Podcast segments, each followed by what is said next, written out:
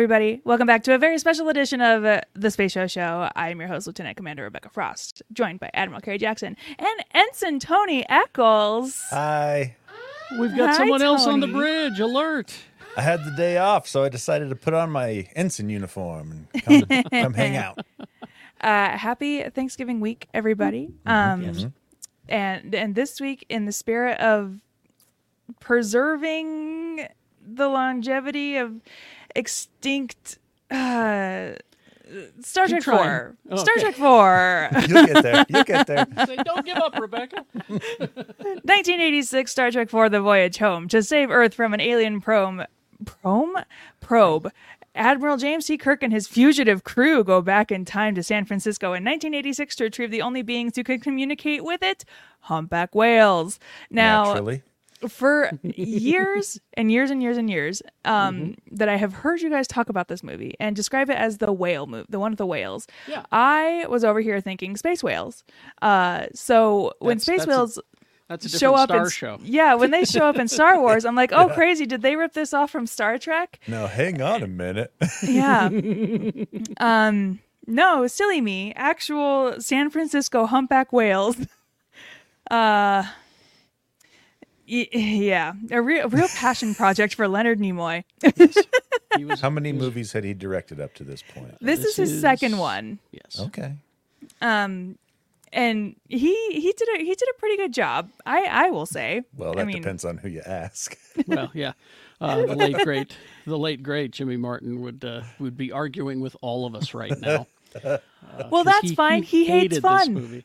This movie. Yes, hated. Past Hated tense. fun. hate, hate, he hated fun so much he up and left. Uh, I, I'm allowed to make that joke. Um, It's been a while. it's long enough. Caveat: We're allowed to make these jokes now. Expiration date has uh, Uh, uh, passed. Hey, look, I found him. All right, I'm allowed to make these jokes. Okay. You know, just recently, the Abraham Lincoln assassination has become funny. So oh, Only just takes a- recently? it takes a while, but Yeah. we, you know, I, I mean, remember I two don't- two years ago, someone made a joke. I said too soon. So Yeah. yeah, About Abraham Lincoln? about Listen, Lincoln. Mm-hmm. I'm mm-hmm. over here making 9/11 jokes every day. Like, no.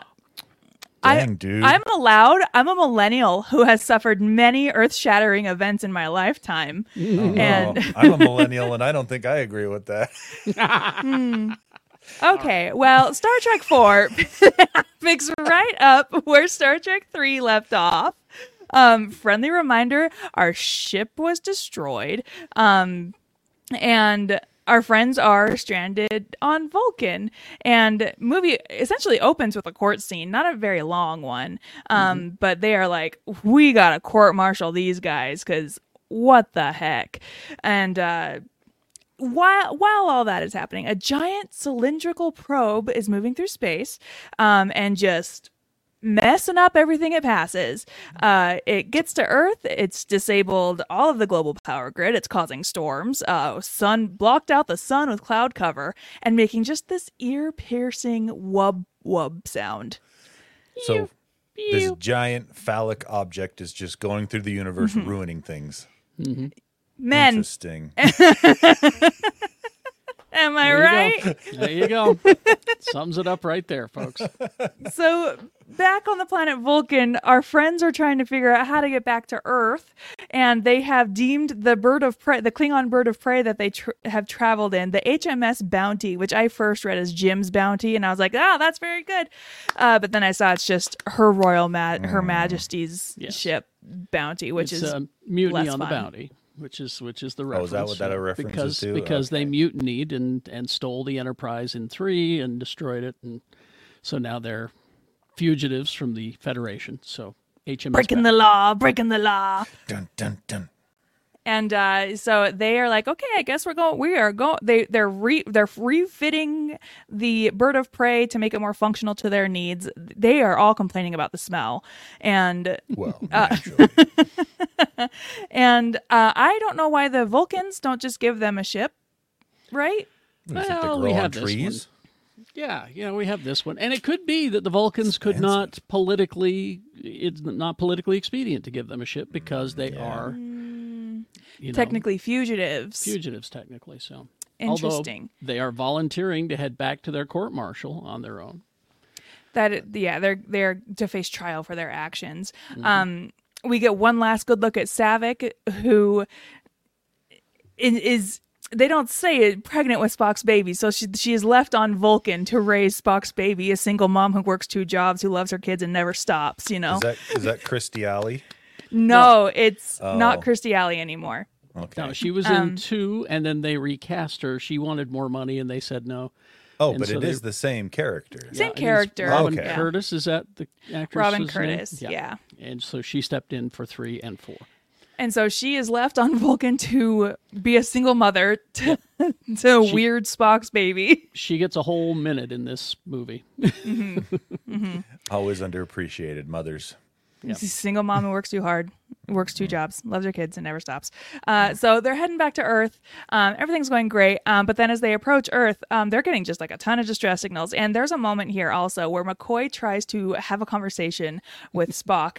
And McCoy, so jealous that Spock died, right? He, he was trying to, because Tony, if there's one thing you need to know about Dr. McCoy, is he is always just waiting for the warm embrace of death. Like it's all he it's all he wants. Always around the corner. It's it always around the corner and he is so As he- eager to greet it. As he opens his eyes in the morning, is today the day? Is today the day I die? Nope. Another day? Great. and he's trying to have this conversation with Spock about like, hey, like wh- uh, you have been where no man has gone before. Like, what's that like? And Spock is like, literally, dude. I can't even begin to tell you. It's like when I'm watching an episode of Black Mirror and my husband walks in and asks me to explain it to him. Well, he's, he's condescending as hell to McCoy because it doesn't mean to be, but it's just say, like That's just how he is. Yeah. Well, he's like, you know, McCoy's like, you know, you and I kind of shared something, and he says, "Well, I we didn't, we did, but we didn't." I mean, I can't we didn't. talk to you about what it's like to die because you have no frame of reference because you haven't died. So I can't, Hmm. you know, you uh, there's it'd be too hard to explain. Speaking of dying, I can't believe I definitely forgot to mention this. The movie opens with the dedication to the members of the Challenger explosion oh, because yeah. this had happened before the movie came out. And I was like, wow, what a marker of time this movie is. little time capsule there. And before we leave Vulcan, uh, can we talk about one of my favorite scenes in this movie? with the machine asking him how he feels, and he's like, I don't, I don't even know how to answer this. it's it's it's uh, it's sort of redone in JJ Star Trek, but uh, it's it's the computer education program because you know Spock is relearning everything because you know Because Tony, dead. I don't know if you know this, but Spock in the last movie went through a rapid growth spurt. and He's Yeah. got nothing going on in Right. the old I, noggin. remember, I remember that. Yeah. Okay. so he's just barely remembering stuff. But this this computer program is teaching him things uh, in a rapid way, you know. So it's very fast, and he's he's doing great, and he's answering all of these questions. You know, uh, you know, uh, you know who. What are the what are the events of 1985 that were significant? And he types them in, and, and he's speaking some of it. You know, The year I was born.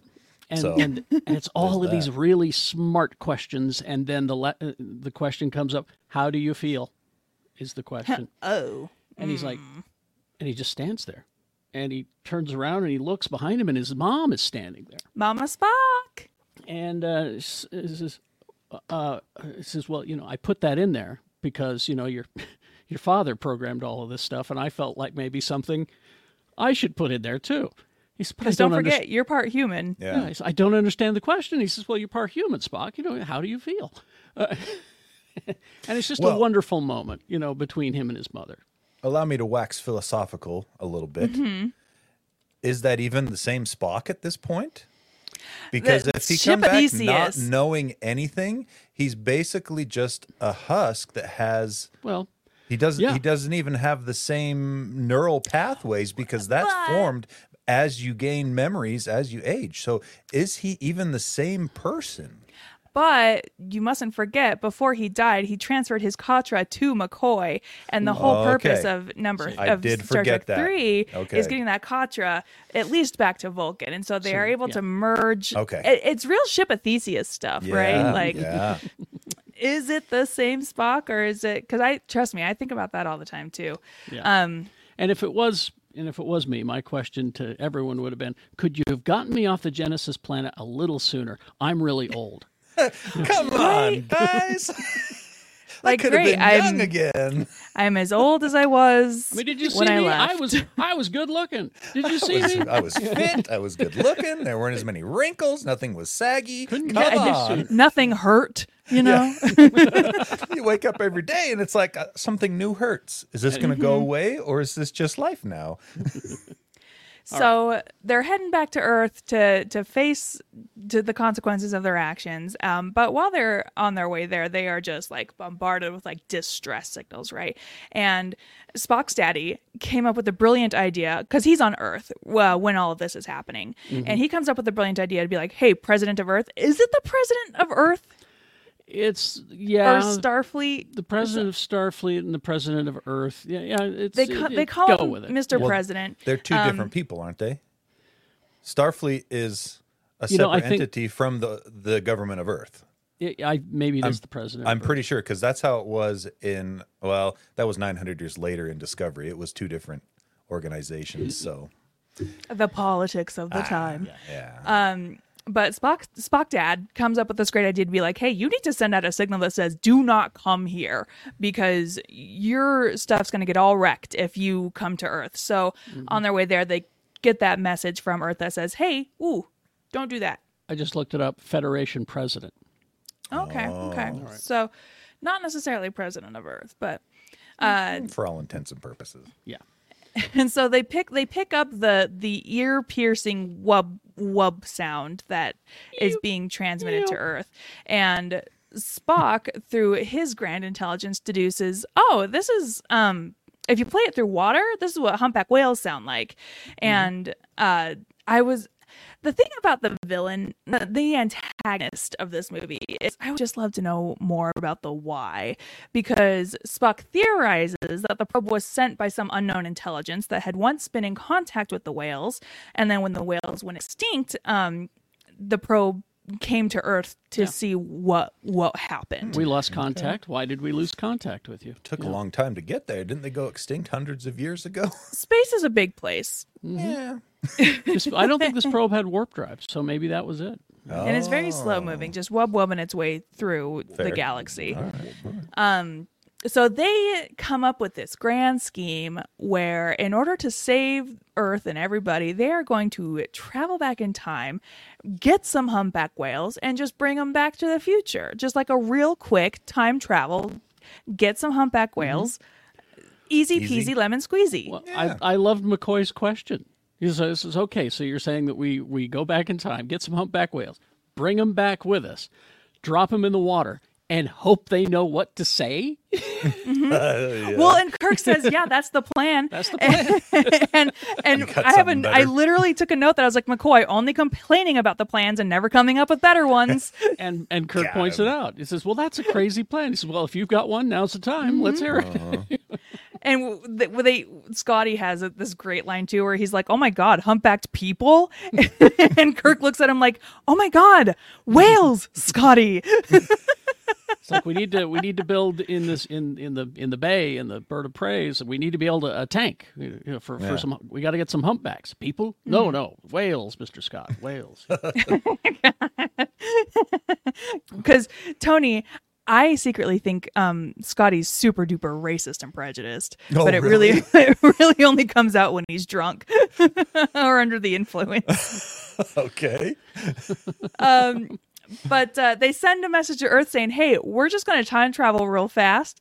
Um, so, uh, BRB, we're we're coming. We promise. But BRB, Now, uh, uh, an old person with a quick eye will notice that one of the one of the Starfleet, uh, you know, uh, lieutenants or something that's reporting in on one of the big screens during this scene is Jane Wiedlin from the Go Go's.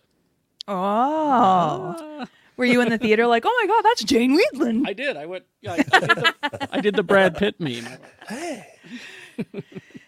So, using the sun, they are going to do a slingshot maneuver. So, they accelerate at the sun, warp 10, going as fast as they can, slingshot around the sun, and commences the best time travel sequence I probably have ever seen. And it's so funny to hear you say that because this sequence is derided just by by geeks everywhere as the worst. yeah, yeah. Listen, I say I think it's the best ever of all time. Full of irony, right? Oh, like Oh, it, it, it's just I've never seen anything like it. I want to know.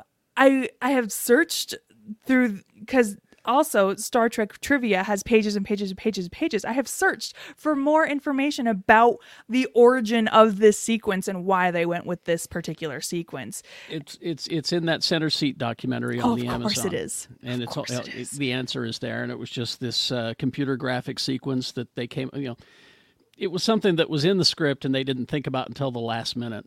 Uh, Like, about It does have last minute vibes. yeah the the, the, the the good thing. part of the of the sequence is is that it features really distorted dialogue of what's going to happen in the movie lines that are about to appear in the Oh, movie that's kinda if cool. if you listen as carefully as heads of everybody, CGI heads of everybody are like coming up out of the horizon and morphing into one another, and then there's a big CGI whale coming at you, Mm-hmm. and then um a man.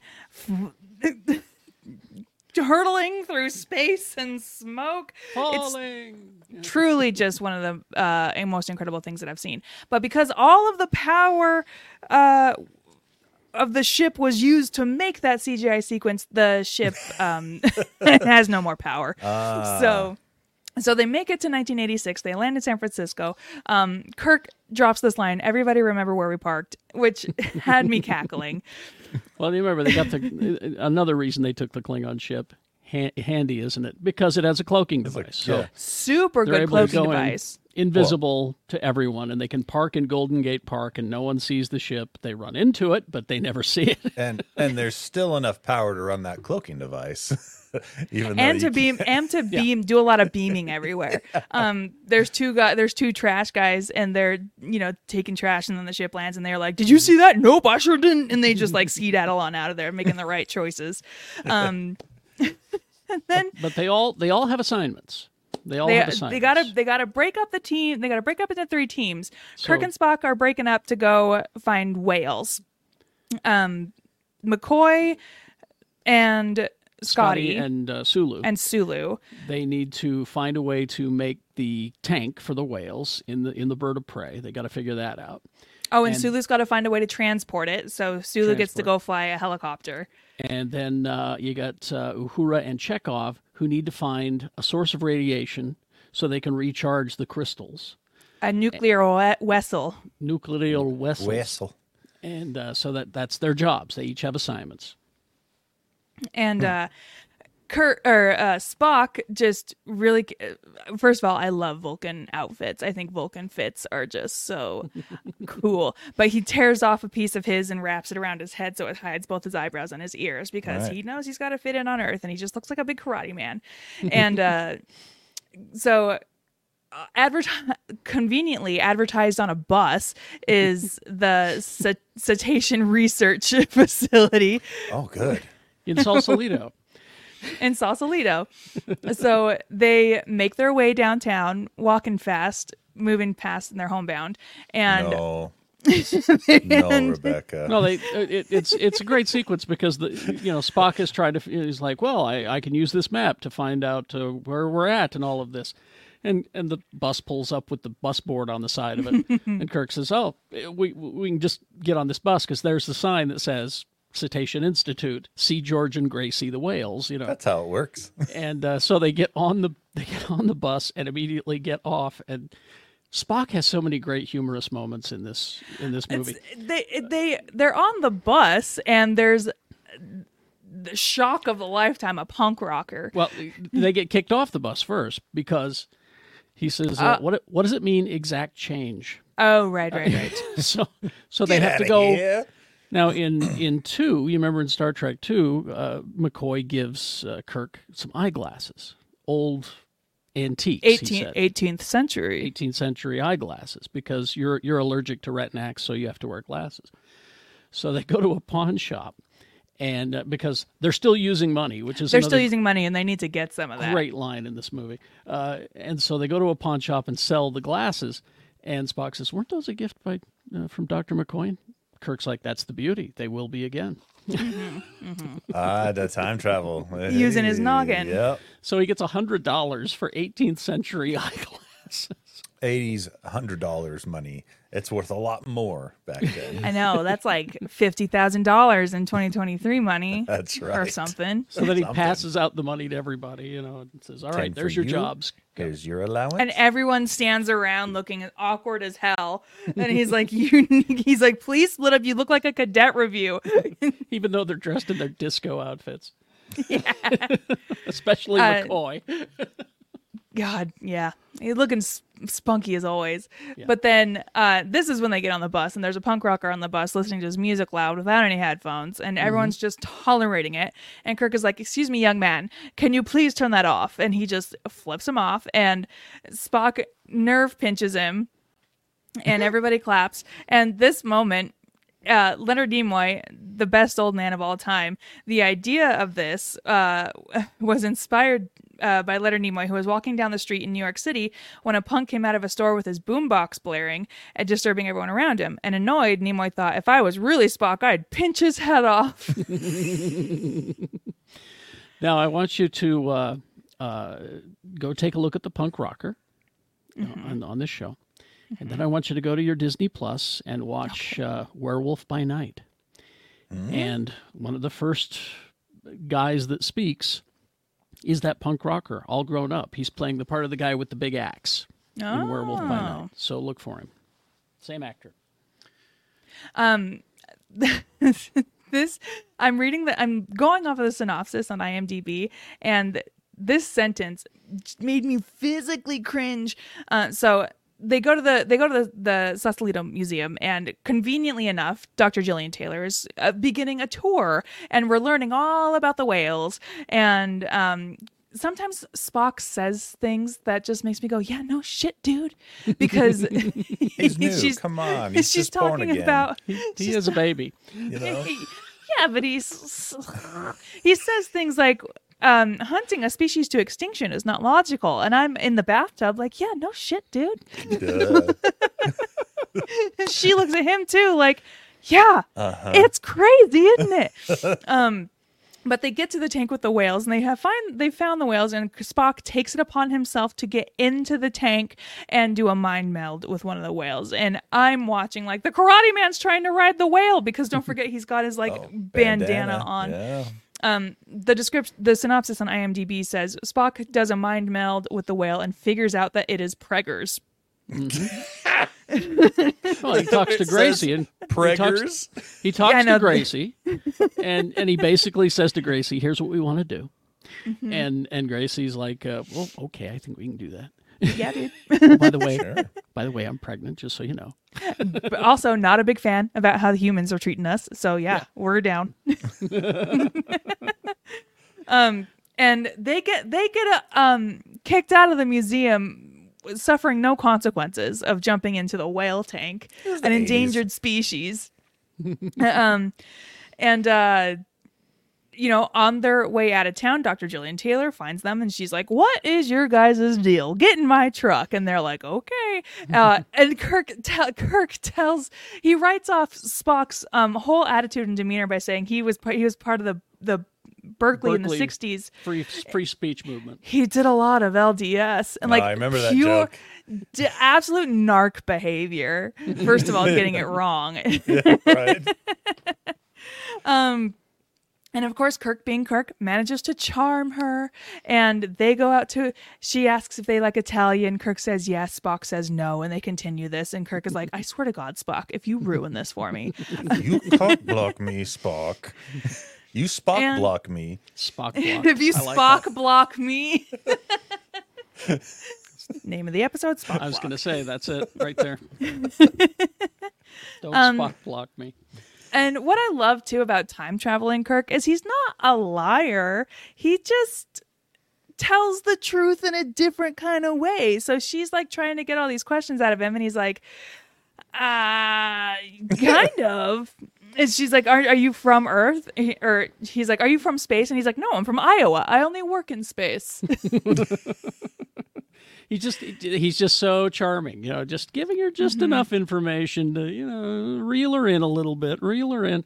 And then she finally says, "All right, come on.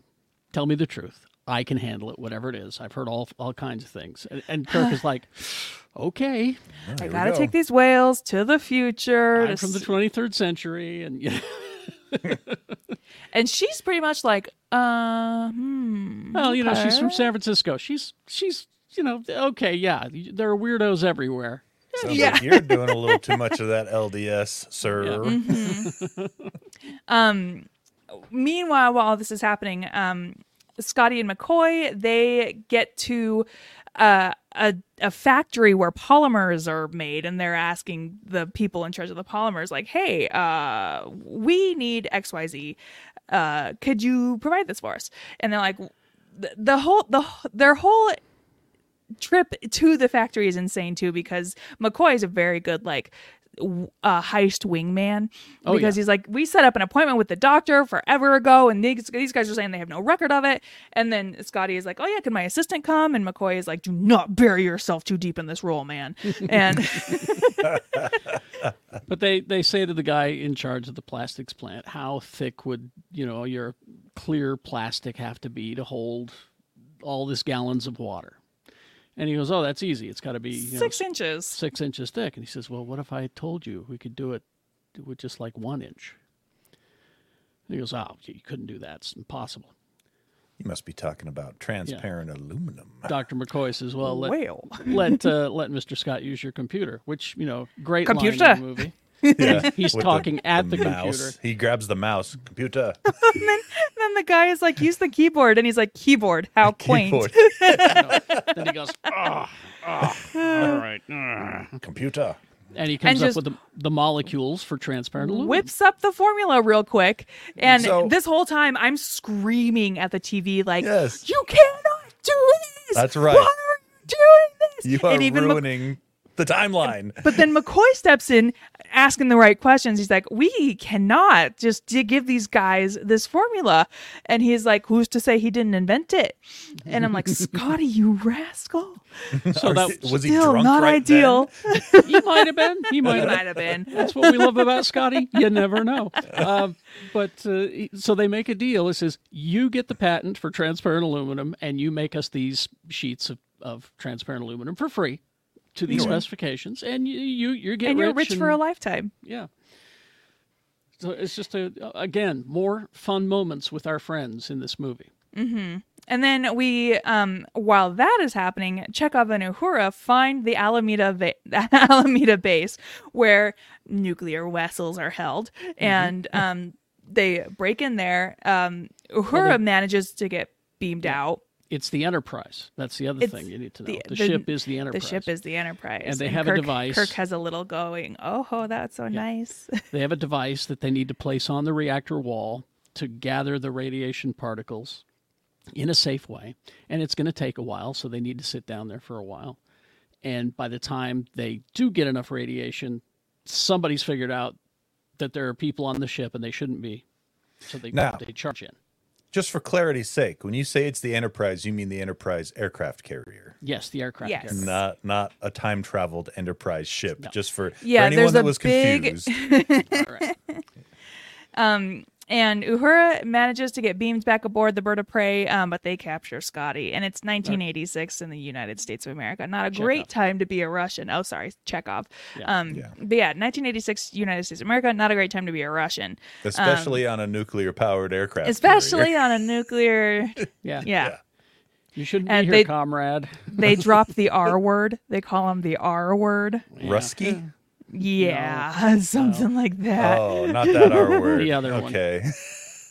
Um, but as he's attempting to escape, he gets is pretty severely injured and um, taken to you know a medieval hospital. Uh, so while all of that is happening, Dr. Gillian Taylor she is has told Kirk like, hey, they are planning on transferring these whales out to the wild in Alaska and they do not stand a goddamn chance. So if you are going to take them, you need to do it now. And she finds out that they transferred the whales earlier without telling her because they knew she'd make a scene and she does. and so she runs she runs to the park where the bird of prey is parked. And i i love this scene um where she's like shouting admiral admiral kirk! And the, Sulu's flying the helicopter with the with the big polymer with the big sheets of uh, transparent aluminum and sees people coming out of the sky to and the things disappearing into the sky. She's like i know i'm in the right place. And she's like running up and she runs into the ship. Uh Ouch. and she's like, "Oh my god, they took the whales! They took the whales already! Like we have to go get them now!" And uh, but also at the same time, oh, we find out Chekov. Uh, he's he's in a hospital and he's gonna die Yeah, because he's his not escape expected attempt. to live. Yeah. And so they dress up in their hospital finest and break into the hospital. And uh, McCoy's having the time of his life because it is like a medieval museum, essentially. They pass a woman who he's like, Well, what's wrong with you? And she's like, Kidney dialysis. And he's like, Oh my God, what, what year is even in it? And he gives her a pill. He's like, Take this, call me in the morning. and she grows a brand new kidney. Like you do. Wasn't there like an entire episode of this show where they had to make sure that some lady died so that the timeline could be preserved? And they're Yeah. just going around willy nilly giving out super scientific formulas and saving people's lives that are probably do you supposed to Kirk- die. And yeah, just, do you think Kirk is like, You mean I could have had Edith, Edith Keeler? exactly my point? You know, what a wasted opportunity. Yeah, that's true. uh, they find they find Chekov. Um, very farcical who's whatsy ensues where they fix him. They lock out the rest of the hospital staff. They fix him. McCoy is like, "This is this is insanity. You people are monsters." And uh, fixes them. They get out of the hospital. They be they get back to the to the ship, um, and. Kirk is like, okay, Gillian, bye bye. This is where we leave you. We'll we'll be able to find the whales because they have they're tagged, right? And he's she's like, absolutely not. Uh, take me with you. I've got nothing here. Please take me with you. And I'm like, yes, Gillian Taylor, living my dream. And That also disrupts the timeline. and Kirk is like, no. And he starts to beam, and she's like, surprise, and hugs him, and she gets beamed aboard too. And Kirk is like, Women are so clingy. Tony, Well, but as as she correctly puts it, you who need knows me. who knows about these extinct species in the future? Really, I'm the expert. I'm It's a valid point. It's a valid point. Let me help. You know.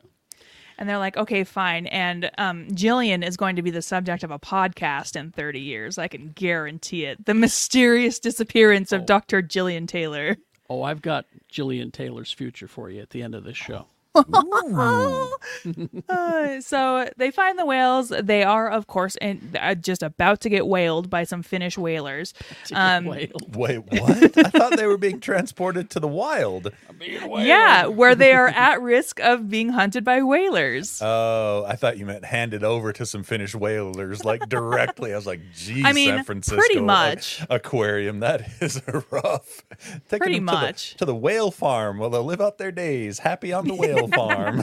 no, no whale farm. It is they are on their own out there, and like they have literally been there for five minutes, and a whaling ship is like, ha ha ha, fresh meat. Someone tipped them Uh, off. So, spoiler alert, they get them. Hooray! They get the whales. They go back to the future um, with a bit with a lot heavier of a ship. But by the time they get back, they get back to Earth, and remember, it is chaos on Earth right now. So their ship just loses power, comes down in the San Francisco Bay. They are like trapped they're drowning. Kirk does the heroic thing where he blasts he goes under the water. You think he's going to run out of air. He opens up the holes. The whales are out. Everybody's out having a big star trek pool party. And then the whales start to communicate with the ear piercing wub wub noise. And uh essentially the the mysterious probe is like oh our bad and leaves oh, there you guys are. All right, see you later. There's a long conversation between the whales the and the probe. longest conversation. Like I'm dying to know what they talked about. no subtitles? No, just whale noises and the ear piercing wub wub. Lames. I know. Like it is like five minutes of conversation between them. It's insane. Something cool about this part though is when whales sing, they go vertical in the water. Um, and the the probe did the same thing. It when went the- vertical. and when they sleep, they do that too. Yeah. Nice attention to detail. That's cool. Kind of, it's kind of cool. Um. Anyway, they saved Earth. Uh. All their charges are dropped except for insubordination. So uh, Kirk gets a light slap on the wrist by being demoted from admiral to captain, which feels more like a promotion, honestly, because it's all he ever wants is to be captain of a ship, and. So they the team back together, they're getting transported to their new ship and they're like, "Oh my god, we are going to get just like a piece of junk." Sulu says, "I hope for the Excelsior." And Scotty's like, "That bucket of nuts and bolts." And then over the horizon, we see the new Enterprise A. And it is beautiful. Now, now this is where I pull out my toys, right? yeah. This is the and this is not technically Star Trek 4 memorabilia, but I I call it that. Can you see what this is? That's a drone. It's a Oh drone my god. shaped like the Enterprise. It actually flies because this Yeah. the the body half is is styrofoam, so it's like weighs nothing. Oh. Those propellers. And, but it's Enterprise A. Oh. right. So my my Enterprise drone is the Enterprise A. So that's my. It's got a gorgeous new bridge. The bridge is all white and bright and shiny. Love to see it. Um, Smells like new ship. so that's got that new ship smell, and uh, we're off to go sailing across the universe like they do, and uh, th- and whales are now on Earth again. And now we have whales on Earth, and and Dr. Gillian is there. Um, Living my dream, honestly. now here's here's some people write fanfic about Spock and people like that. Lee and I, back Uh-oh. in '89, I Here think we it was, go. decided that, and we decided this on a trip to California with one of my girlfriends. As was you her, do. It was her Jeep, so you know, we, we went down to Disneyland. This is where I got Lee over his fear of roller coasters on this trip. But uh, one of the things that we did as we drove was we worked on kind of a. Uh, we couldn't decide whether it would be a script or whether it was going to be a book. I was leaning toward script because they're easier to write, frankly. But we decided Shorter. that we were going to write a Star Trek story. And what we decided was is that and, and I said it. I want to include a lot of at the time modern music in it. I want bands like Nirvana. I want things like that. I I think that that I want that what in a? Star wa- Trek. What year was this?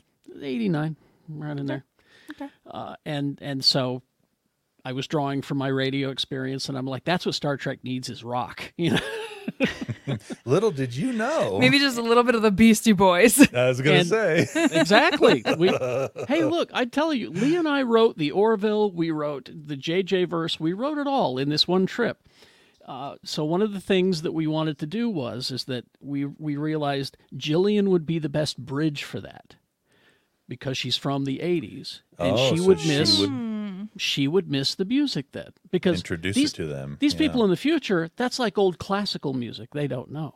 Right. but she they was they raised only listening to stuff like row, row, row your boat and stuff. exactly. She was raised. Yeah she was raised in this stuff so she Public would miss it. and she had a son. We couldn't decide whether it was kirk's kid or not. We figured it wasn't. But she had a son who raised by a woman of this era was raised around music and loves mm-hmm. music so he was the star of our show our book Plot twist: Scotty Yeah. was the dad. i like that actually I mean, and because because it takes the the story we were doing takes place in sort of the next generation era that meant that there were holodecks and so he was able to go into the holodeck and say yeah we just saw nirvana at uh, you know the at this Oh, at this show or we went to see this other band you know you are basically describing stuff you'd see on the Orville. yeah. Yeah. the stars of our show were not the bridge crew. Again lower decks. Lower we saw this coming. The star the highest ranking person on our show was the doctor. We had a doctor. Mm-hmm. And the nemesis well maybe he was the highest ranking. He was he was the first officer. And we decided that it was going to be the character that you saw in star trek 3 miguel ferrer's character. Miguel, for, okay, because you had mentioned that 'Cause he- previously. And and we, what we wanted to do is just say all right miguel ferrer you just be that guy from robocop but you're but that's you. Okay and that's your character. And he's here's the funny thing is that he's in the federation but he's a xenophobe. He's a racist. Mm-hmm. So we made him, and basically what it was was Mash in space. He was Frank Burns. Oh, our doctor was was was Hawkeye. Hawkeye, Our yeah. our character that you know was Gillian's kid was BJ essentially, and and then it was Lower Decks essentially. So- we only you'd only see the captain once in a great while. did you have a, a Klinger or a radar? Uh, it was a it was a droid Um, But what was he based off of Klinger or was he based off of radar? radar. It was Okay, definitely radar. Yeah. Okay. But Radar's uh, cooler. But we had all these strange characters, and we always said Star Trek needs humor. And then Seth MacFarlane was a baby when Mm-hmm. he heard this. Across the you Across know brain waves in the in the and earth. said and said yes star trek needs humor and that's what that, that was that's why when i saw the orville i called lee and i said they did our show I took our show you know? Here's the thing. I'm a very firm believer of um, if you have an idea and you don't do anything with it that idea will leave and go find someone who will. Yes. Um I so think- absolutely yeah, true. I, I Seth think there's MacFarlane, yeah. yeah, some truth to that. the other the other thing about this uh, movie it has my second favorite line of dialogue in any star trek. My first being what does god need with a starship? That's next episode kids star trek 5 but this this one is my my second favorite line of dialogue in any star trek not now madeline That's that's in the, whole trans- line. yes, it's so strange and out of place. It's it's the strangest thing because they're they're huddled in that guy's office where they're doing the uh-huh. transparent aluminum thing, and and for some reason he's wearing a badge that says "I quit smoking." It's never explained. it explains just- his attitude He's just proud about quitting smoking. but they're huddled over a table talking about transparent aluminum. They suddenly show the office door opening, and in walks this woman who has two cups of coffee. not and now some- madeline and something in her mouth. And he yells at her, "Not now, Madeline!" And she's like, and she she oh, I'm sorry. Obviously, he knows she's a troublemaker. sorry dr nichols She And was like- gonna just stir the pot in there. I'm like, I want Madeline's backstory. What happened there? What? Get the frick out of here, Madeline. And I thought I was the only one. But go online and Google "Not now, Madeline." There's a bunch of people out there who feel the same way that I do. not now madeline truthers uh, Madeline. Speaking of Yep. speaking of favorite lines, James Doohan once cited "Admiral, there there be whales here" as his favorite Scotty line. there be whales here. There be whales here. Yeah, honestly, you guys try and like trivia for this movie. Not as exciting as Oh, some really? of the other some of the other movies. Could it Um, be because it's it's more well known? I mean, this this Star Trek movie is more well known than just about any of them. That's insane to me. I know, right? you can get a not now Madeline T-shirt. I Not told now. you. and on the back it says Kirk is a jerk. Kirk is a that jerk. would be fantastic. but yeah, you can actually get a not now Madeline T-shirt. It's just a black T-shirt with big white letters. Not now Madeline! And- and- exclamation. and you could you could wear that and no one would notice. But then one day yeah, you'd get you're the one walking guy. this way and the other guy's walking and the there's other a guy way. like, "Not now, and Madeline." he'll, and he'll point and he'll go, Yes. I was Nice shirt. I was taking my dog to a self-serve dog wash yesterday, and on our way there, I was stopped at a stoplight, and I saw a guy wearing a Star Trek like ja- like a jacket, like uh, red on top, black on the bottom, zip up, had had the the Delta on it, and I was like at my window, like, "Hey, friend, friend, I'm one of you. I'm a member of the church. I like your jacket." Uh, so some let's see, let's some bits of trivia. They invented transparent aluminum in 2009, which ironically, when JJ rebooted Star Trek, ah, there you go. ah, um, Gene Roddenberry was initially pleased to hear the film would be a time travel story, as he had been pushing for such a plot line in one of the films. Uh, he had long wanted a story in which the crew traveled back in time in an attempt to stop the assassination of John F. Kennedy. But Harve Bennett felt that such a story would be anticlimactic, with the audience knowing such a historical event could not be undone. That's well, fair. yeah. That didn't Unless they gave- Stephen King, though. I was going to say, uh, unless you give a really compelling reason that's interesting of why it has to happen, that that could be fun. But Mm-hmm. yeah, it's a it's a foregone conclusion. Yeah. They're going to lose. Leonard Nimoy provided the low wub wub wub wub wub sound that the probe makes. Um, sound effects editor Mark Mangini had come up with several possible sound effects, none of which Nimoy liked. And finally, he asked, "Well, what do you think the alien probe should sound like?" I don't know, just a uh, wub wub wub wub. he thought for a moment, then did a vocal impression of the sound he thought the alien probe should make. Mangini said, "Okay, let's use that." And Nimoy stepped into the recording booth, did a two-minute voice recording of the sound. Mangini took the recording of Nimoy's voice and mixed it with the electronic feedback and whale songs to make the alien probe sound. Okay, there you go. Mm-hmm. Yeah, yeah, yeah. Ew. That sound. Oh, it is. God, I hate it a lot. Um, according to Leonard Nimoy, about 95% of the humpback whale footage in the final cut uh, was man made models and effects. Yes. Uh, Some of the shots of the whales were, in fact, four foot long animatronics. Yes. Four models were created, and they were so realistic that after the release of the film, the U.S. fishing authorities publicly criticized the filmmakers for getting too close to the whales in the wild. The scenes involving these whales were shot in a pool underneath the parking lot at the Paramount Studios.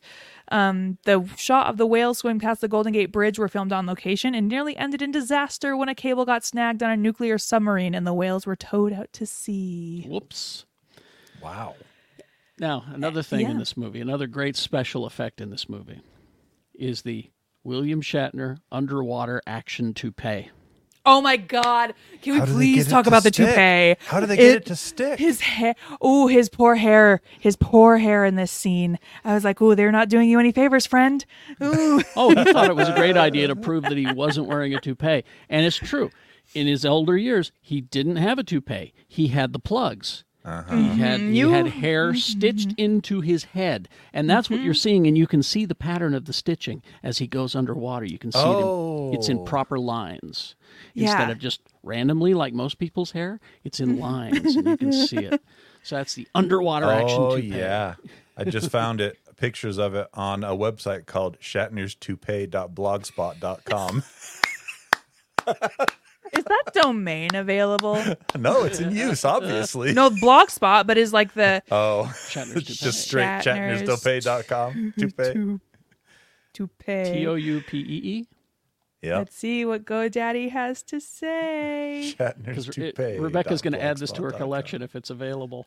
oh, okay. Shatner'sToupee.com is taken, but I could get Shatner'sToupee.org for nine ninety nine a year. There you go. Yeah, but get you're not the- an org. the most late the latest post on this from October 13th, 2021. Special coverage of the first toupee in space. Oh, when he went up yes. on, on Blue Origin's uh, rocket. There you go. Uh, yeah, I could get a lot of variations of Shatner's toupee. Dot FYI. Dot AI. Dot shop. dot, dot TV. oh, maybe. Uh, 'Cause, uh, that's close. eh, dot right. biz. Uh, Shatnerverse.com is available for seven hundred dollars. Uh, anyway, um, A pittance. Anyway. A pittance. that's Star Trek for the Voyage Home. What do we think? Best movie ever? I oh, um, no. I love this movie. I, I honestly, I love this movie because there's so many moments with, with our friends in the office. You know, it, that's Mm-hmm. that's a recurring theme here on the Space Show Show. Tony is we like to see our friends interacting in the office, just being Yeah, we like to see our friends Okay. doing stuff. There's a moment where they first get like hearing all the distress signals, and Uhura's like, "Oh, it is a mess," and Kirk's like, "Well, can you figure out?" She's like, "Oh, give me a minute, I'll try." And I was like, I really like that, just little Uhura moment where she sh- she shows that uh, actually she does do stuff, right? Yeah. Because a lot of times she just sits there and says, "Oh, I have someone on the line for you, Captain," Yeah, but this actually shows her like doing stuff with with signals as they come through. Um, yeah, yeah. Um, I remember liking this movie. I don't remember loving it. I, I definitely don't remember hating it. I enjoyed it when I watched it a long time ago. So, well, you know, Yeah, and I just I think movie. you know I once again I've got the rose-colored glasses on because next week we're talking about a Star Trek Five: The Final Frontier, which I have already watched, and you don't I- have rose colored glasses on. You have rose colored welding goggles on. I mean, I have rose-colored retinas. Yeah, exactly. if I see anything Star Trek related, I'm like, it's great. just like, ooh, I love it. Well, and Um, and and five is the one that you know that we we hardcore geeks fight over. and I'm usually in the minority Because you liked it. because I liked it. I thought there were some some great moments in there, and uh, I I just enjoyed it for what it was. I mean, I I know that there's some terrible stuff in it, but there's enough good stuff in it to make me go, no, that's noteworthy. It's not the worst Star Trek movie. Nemesis. you is." go climb a rock. I, I'm a big, big William Shatner fan, and so this was Oh, Just this is the one directed by him, huh? Yeah. directed by him. He's the star of the show. You know what? He fights God. if you'll have me, I'm gonna watch he this rock, one, He rock climbs. Please join, Join us. us. I will Join us in join the you church. next week. We'll schedule. well. We'll even schedule it on Wednesday to make sure you're available. I am available Tuesday or Wednesday next week. Oh, sc- oh, sweet. Well, okay, we'll figure out the timing. Yeah. Um, just one last thing before we wrap this up. Um, once again, want to shout out Pyman Graphics on Etsy. Um, he's he's the one who made all those fun uh, Space Show Show vinyls. He is going to put the Space Show Show vinyls up on his website, and uh, so you are they are available for purchase. And I believe I don't know if he's doing it with all Star Trek stuff, um, but at least He's with doing it- Space. He's doing it with Geek Show and Space Show. So yeah. Oh, with Geek Show and Space Show. So anything related to those two properties, um, if you buy any of his items from his shop, uh, those proceeds will go to our friend Lee George Cade. Oh, Uh, and he will donate those proceeds to his Venmo. Um, and if you are also interested in donating towards our friend Lee's Venmo, uh, at Obley One Cade Nobi, I'll you'll see it on our socials. We've Yeah. been sharing it on our socials. Um, but you know, consider donating if you can, because Yeah. hospital bills in America are a bitch. It's crazy. Uh, yeah, the QR uh, code for his Venmo, and again, this money goes right to him. There's no middleman or anything. Uh, is on our fa- I know it's on our Facebook and our Twitter. I think you put it on our Instagram. Uh, so go there and uh, donate. Uh, i- i- and it's not just a. This is going to be a while, folks. He's he's got a long A road long to haul. recovery. So Yep. uh, yeah, uh, every little bit helps along the way. So thanks So, for giving. Yeah, thank you. Especially, you know, as we day of recording, the day before Thanksgiving. So thank you, everybody. I'm grateful for Star Trek. uh, Did that hurt? It looked like it hurt. yeah. You know how Um, she is with emotion. It's uh, yeah, except Um, she talked about how much she cried during Spider-Man 2 in our early I recording did. last if week. On our Patreon, we have a recording where Tony and I talked about Spider Man 2. And there were just some scenes in there where I just sobbed like Here a baby. okay. Well, thanks for listening, everybody, or watching if you're watching on YouTube. And uh, join us next week for Star Trek 5, The uh, Final Frontier. And until then, we'll keep going where no man has gone before, but a lot of men have gone before. Thanks, everyone.